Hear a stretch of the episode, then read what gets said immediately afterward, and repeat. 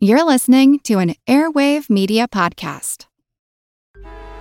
Traffic jams, tailgating, pileups. Ugh, the joys of driving. How could it get worse? The federal government wants to have a say in what you drive. That's right. The Biden administration's EPA is pushing mandates that would ban two out of every three vehicles on the road today. Don't let Washington become your backseat driver. Protect the freedom of driving your way. Visit EnergyCitizens.org. Paid for by the American Petroleum Institute. The French Revolution set Europe ablaze. It was an age of enlightenment and progress, but also of tyranny and oppression. It was an age of glory and an age of tragedy. One man stood above it all. This was the age of Napoleon. I'm Everett Rummage, host of the Age of Napoleon podcast. Join me as I examine the life and times of one of the most fascinating and enigmatic characters in modern history. Look for the Age of Napoleon wherever you find your podcasts.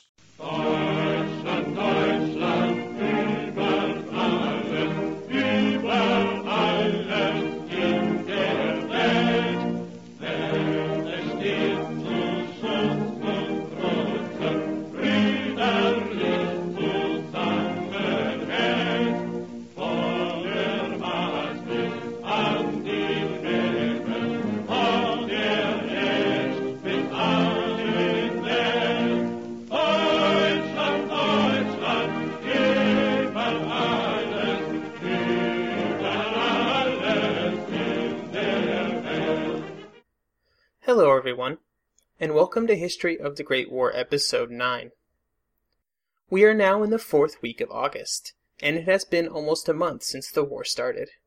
And my, what a month it has been. The Germans have invaded and captured most of Belgium, including Liège, after an 11 day siege. The French have launched their great attack to begin the war, an attack that was defeated along the entire length of the front. Not only was the French attack in Belgium unsuccessful, but the fact was that the Germans had managed to dislodge the French from their positions, and the French Fifth Army was in full retreat.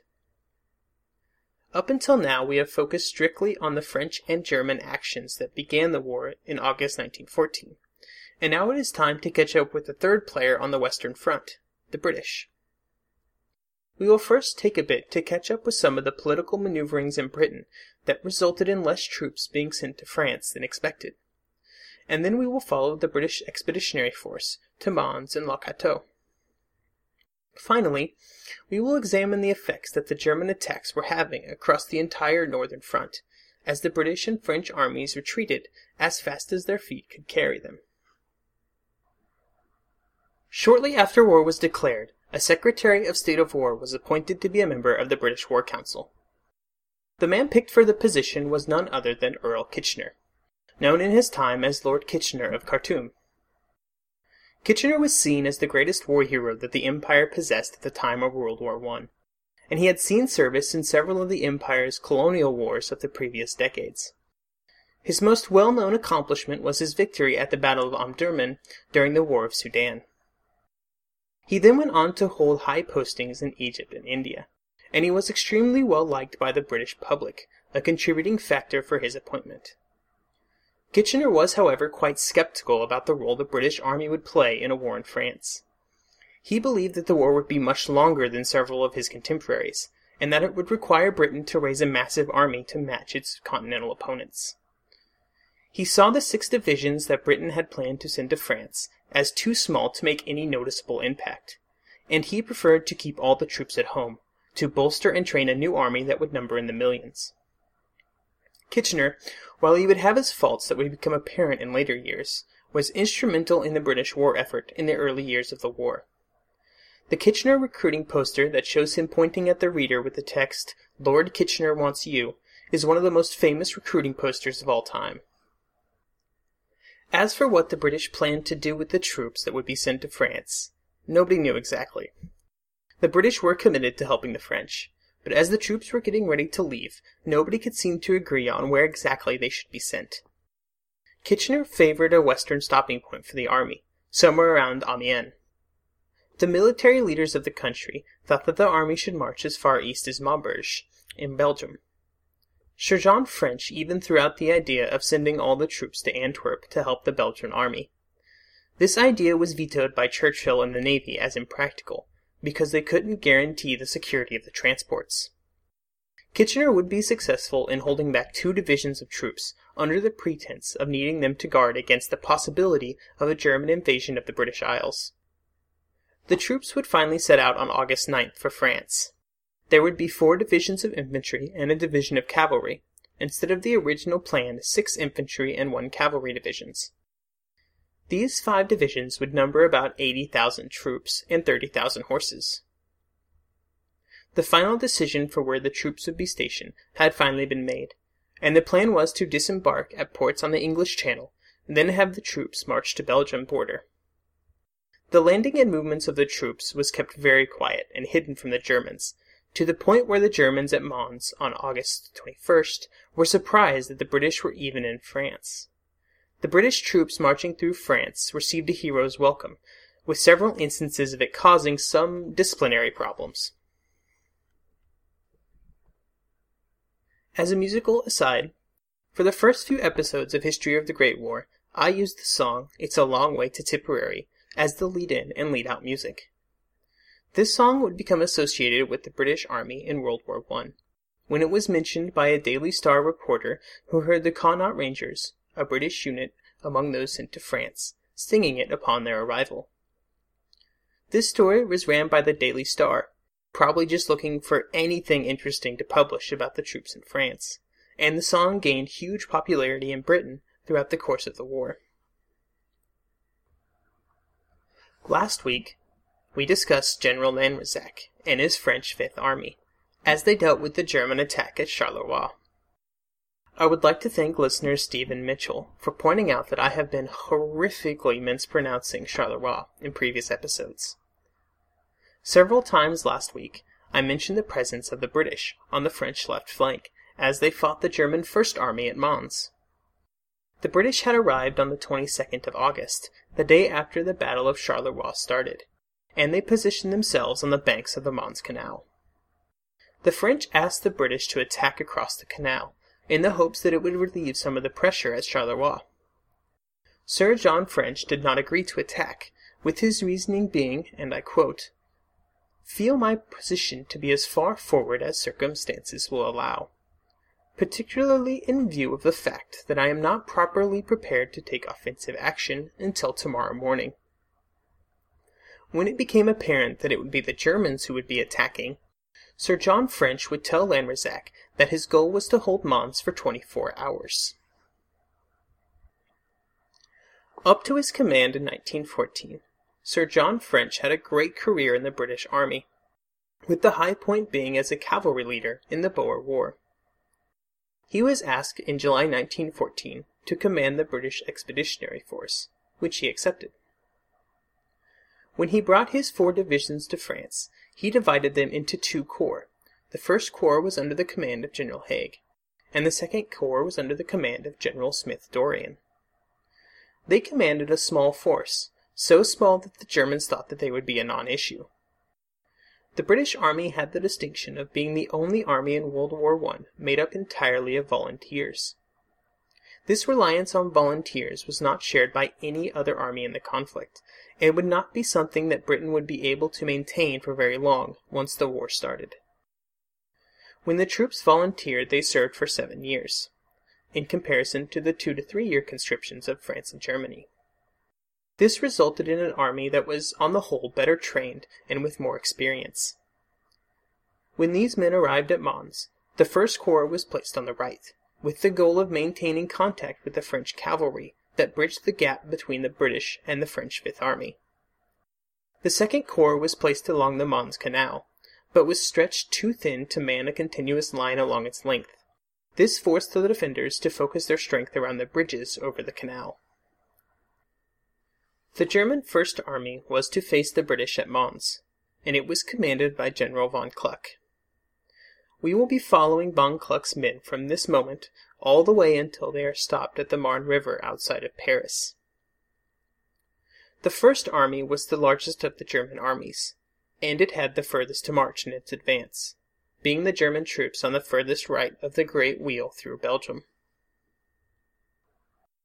It would be early on the 22nd of August 1914 that the first British shots of the war were fired by some cavalry troopers around Mons. The Battle of Mons proper began at 6 a.m. on August 23rd. It was a nice Sunday, and the local civilians were out in their Sunday bests for services, and to do a bit of sightseeing with the troops around. The German attacks were focused on the Second Corps troops that were guarding the bridges over the canal. The British had failed to properly rig the bridges for destruction, which would come back to haunt them very soon. The Germans attacked in several waves, but were stopped by the concentrated rifle and artillery fire of the British troops. The Germans suffered many casualties in these assaults on the bridges, but they continued to attack with their focal point becoming the British troops to the northeast of Mons. The Germans were attacking in close order at the beginning of the battle, much like other attacks in the war so far. But as the day wore on, they began to switch to more open order attacks, with small groups of soldiers quickly rushing from cover to cover as they approached the British troops. The German superiority in artillery also began to take its toll on the British defenders. While some of the British troops had managed to scrape out some defensive trenches in the time since their arrival, they could not protect them from the German artillery fire raining down upon them. The British and German artillery operated under two different tactical paradigms early in the war. The German artillery emphasized indirect fire, with artillery as far back as from the front as possible, often out of sight of the enemy. The British, on the other hand, did not emphasize the use of indirect fire, and this resulted in the British artillery being placed much closer to the battle lines, often within view of the German infantry. The British artillery would take quite a mauling over the coming weeks, as they dealt with both counter battery fire from the German guns and also the masses of advancing German infantry.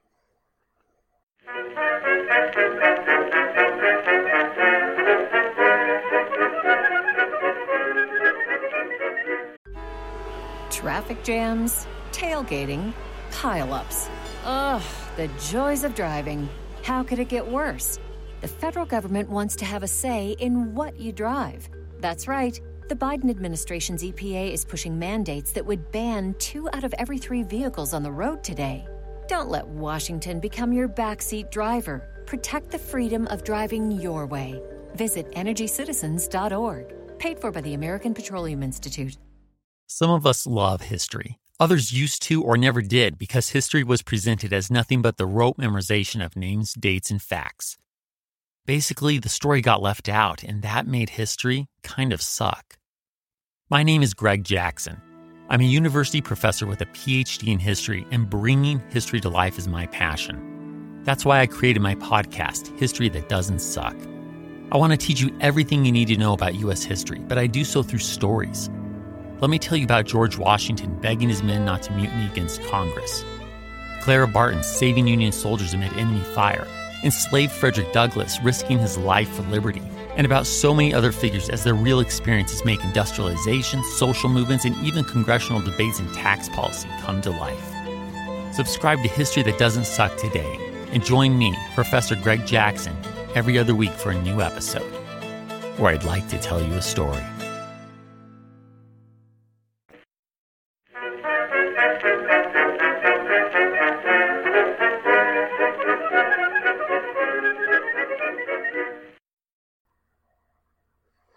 One of the common misconceptions about the Battle of Mons is that the Germans massively outnumbered the British troops that they were attacking, which was not really the case. The troops who began the assault on August 23rd, while still outnumbering the British, did so only by a small margin. Most of the German troops that were in the First Army were still marching towards Mons, as the line of march stretched out for many miles. The German troops showed great courage in forcing their way across the canal, when the odds were not as stacked in their favor as the British reports of the battle made it sound. By midday, the battle had been going on for hours, and the British finally decided that they needed to destroy the bridges. It wouldn't be until 1 p.m. that the front line troops would receive this order, and by that time it was impossible to quickly destroy them all. In fact, only one of the bridges over the canal would actually get destroyed. It took the almost superhuman efforts of one Captain Theodore Wright and his men to get to the bridge, get the explosives ready and detonated, all under the close German fire. For his actions in destroying the bridge, Captain Wright would receive the Victoria Cross. By the time the bridge was destroyed, the British troops across the front had begun to fall back from the canal, and by nightfall Sir John French ordered the general retreat of all British forces. The plan was to retire just a few hours south of Mons, but during the night the orders changed. The British would keep retreating. Overall, the British lost about 1,600 casualties at Mons. Half of these casualties came from just two units who had been the hardest hit by the Germans, the 4th Middlesex and the 2nd Royal Irish. By battles that would come later, this was an almost insignificant figure, a rounding error, but for the tiny British army in France, it was pretty significant. The British reports of the battle frame the battle as a great defense against overwhelming odds, with the British only retreating when it became clear that Lanrezac and his army was retreating on their right. This was not precisely true, although it made for a great morale boost back home. The battle only delayed the Germans for a bit, and did not drastically slow their advance into northern France. Mons was an important battle, but a small one. In fact, it would be dwarfed just a few days later by the Battle of Le Cateau, fought once again by the men of Smith Dorrien's Second Corps and von Kluck's First Army. On their retreat from Mons, the two British Army Corps were separated on their lines of march. This was due to the lack of roads in the area, which forced them to take two diverging roads on opposite sides of the Forest of Mormont. The situation was not helped by the masses of Belgian refugees that were clogging the roads as they tried, much like the British, to get away from the Germans. The British had continuous rear actions along the roads over the next few days, as the Germans were in hot pursuit. General Smith Dorrien was concerned that his men were too exhausted to continue the retreat with the Germans right on their heels.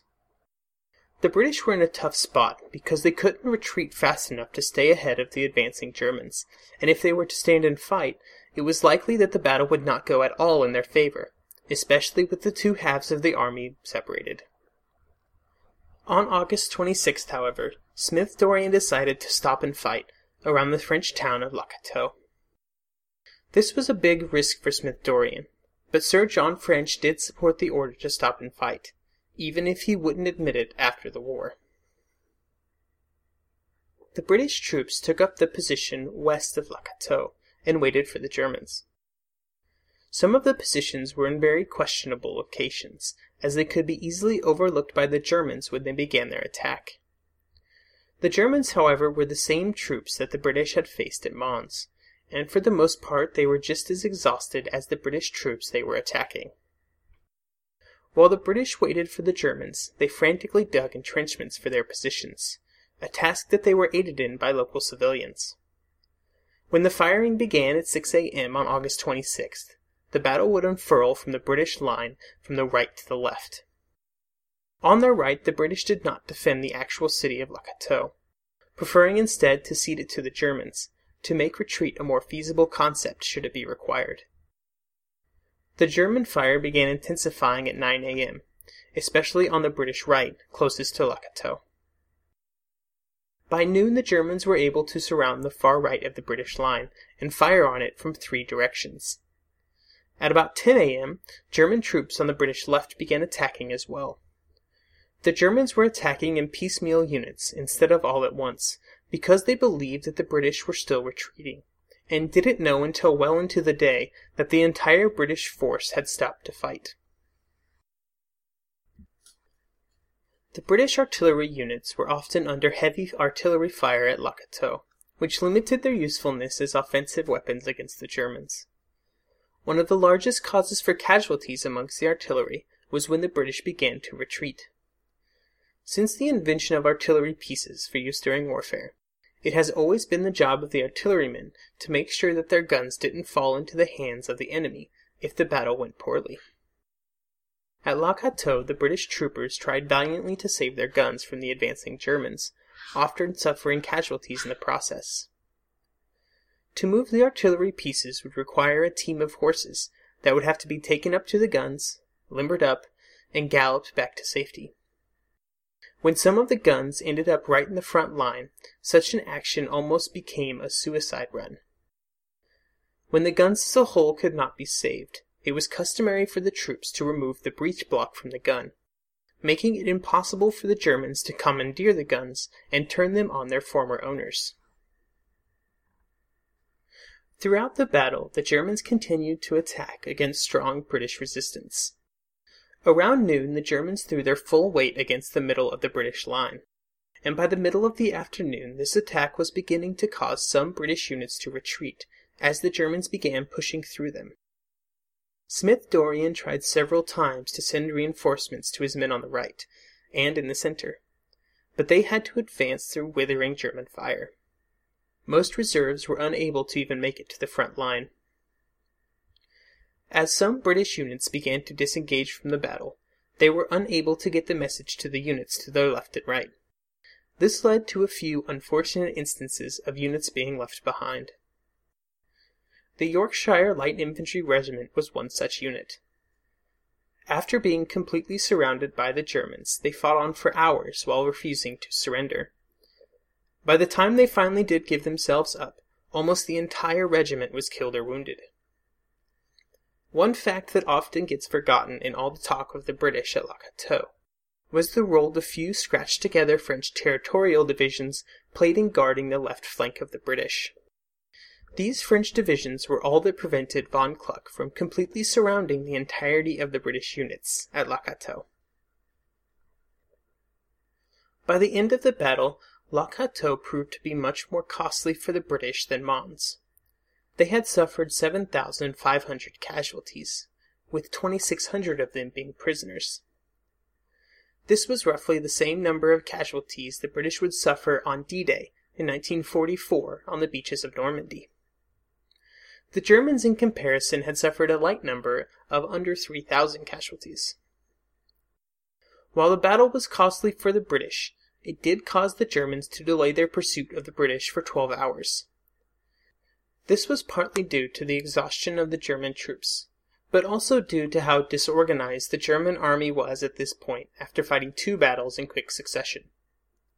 So while it wasn't the perfect victory the British were hoping for, it did provide Smith Dorrien and his beleaguered British Second Corps some breathing room. La Cateau would be the last large battle for the British for 11 days. During those 11 days, they would be retreating in the face of the German advance. During this time, the British High Command was on a hair trigger when it came to panicking. At one point, retreating straight to the Channel ports and to the boats to take them home was strongly considered. This point of view obviously didn't help British and French relations very much. The British believed that the French had not given them proper support, and had abandoned them in their retreat from Charleroi. The French believed that all the British wanted to do was tuck tail and run. While their commanders were often on very different pages about what should be done, the regular British troops didn't even know why the army was retreating. They had been in two battles so far where they believed they had given the Germans a bit of a bloody nose. At this point, Haig's First Corps hadn't even really been involved in the fighting. It was a widely held belief among the troops that they should turn around and have another go at those pesky Germans. While the army was retreating, they became very disorganized, with men separated from their units and getting lost. A special mention should go out to Sir William Robertson, who was Quartermaster General of the British Expeditionary Force. It was Robertson's idea to organize supply dumps along the road for both ammunition and food. These dumps were invaluable in maintaining some ability for the British troops to fight and to keep moving. While the British were running away in front of them, the Germans made a strategic mistake that would haunt them for the rest of the war. On the 27th of August, Bulow and Kluck agreed that Kluck should turn more south instead of continuing southwest. The purpose of this change was to allow Kluck to attack the French Fifth Army and to help out Bulow. The reason for this was that the commanders believed that the British and French armies were already beaten, and all they had to do was pursue them until they ran out of land or energy. The movement was decided upon without Moltke's approval, but when he did get the order, he did not countermand it. So why does it matter so much that he turned a bit more to the south? Well, the whole Schlieffen plan revolved around the German army capturing Paris. As the heart of France, it would be both a symbolic and a strategic victory for the Germans. Kluck's new course led him to the east of Paris instead of to the west. This meant that Paris would stay in French hands, and it also meant that Kluck was exposing his right flank to the French and British troops. To compound this problem, the French were able to intercept the order detailing Kluck's intentions, which allowed them to properly take advantage of the new open flank at the Battle of the Marne. While his left flank was completely falling apart, Joffre recognized that he had to redeploy French troops from the south to the north as quickly as possible. While this movement was happening, Joffre was also attempting to throw together any available French troops into a newly created Sixth Army that stood before Paris. He also knew he had to find somewhere to stop the Germans, and soon. On August 28th, the French would attack near St. Quentin, in an effort to slow the German advance. They were supposed to be joined by Haig and his British troops, but after the attack was delayed a day, Sir John French would no longer allow Haig's troops to be used in the attack. Even without British assistance, the French were able to attack, and with some success. In response to these attacks, Bulow requested that Kluck change his course to point even further to the east to shorten their lines. On the 30th of August, after the Battle of St. Quentin, Sir John French sent a letter to Joffre, saying, and I quote, I feel it very necessary to impress upon you that the British Army cannot under any circumstances take its place in the front line for at least ten days. I require men and guns to make good casualties. With Germans marching through France, and half of his armies retreating, this was probably not exactly the message Joffre wanted. And with that, we will end this episode. Next week, we will jump to the other side of Europe and see just what those Russians are doing over there in Prussia. We will also take a look at one of the biggest defeats that the Russian army would be subjected to for the entire war at Tannenberg. Don't worry though, in two weeks we will come back to the Western Front to see exactly how the French managed to stop the German advance and even throw them back in the direction that they had come. If you are enjoying this podcast, I would ask you to jump on iTunes and leave us a review. It goes a long way in the show finding more listeners. I would also like to mention a few cool sites that I have found around the net that I thought were interesting. The first is the First World War in 261weeks.com where Tom Tacken gives an overview of one individual every week. If you want a few spoilers for the next episode, you can check out their excellent article on Alexander Samsonov. I also enjoy the site breakthroughassault.co.uk. They cover military miniatures. And let me tell you, I am a sucker for miniatures. They have been doing a series of articles about recently released World War I miniatures, and I think it is interesting to see the men, weapons, and equipment of August 1914 in miniature form.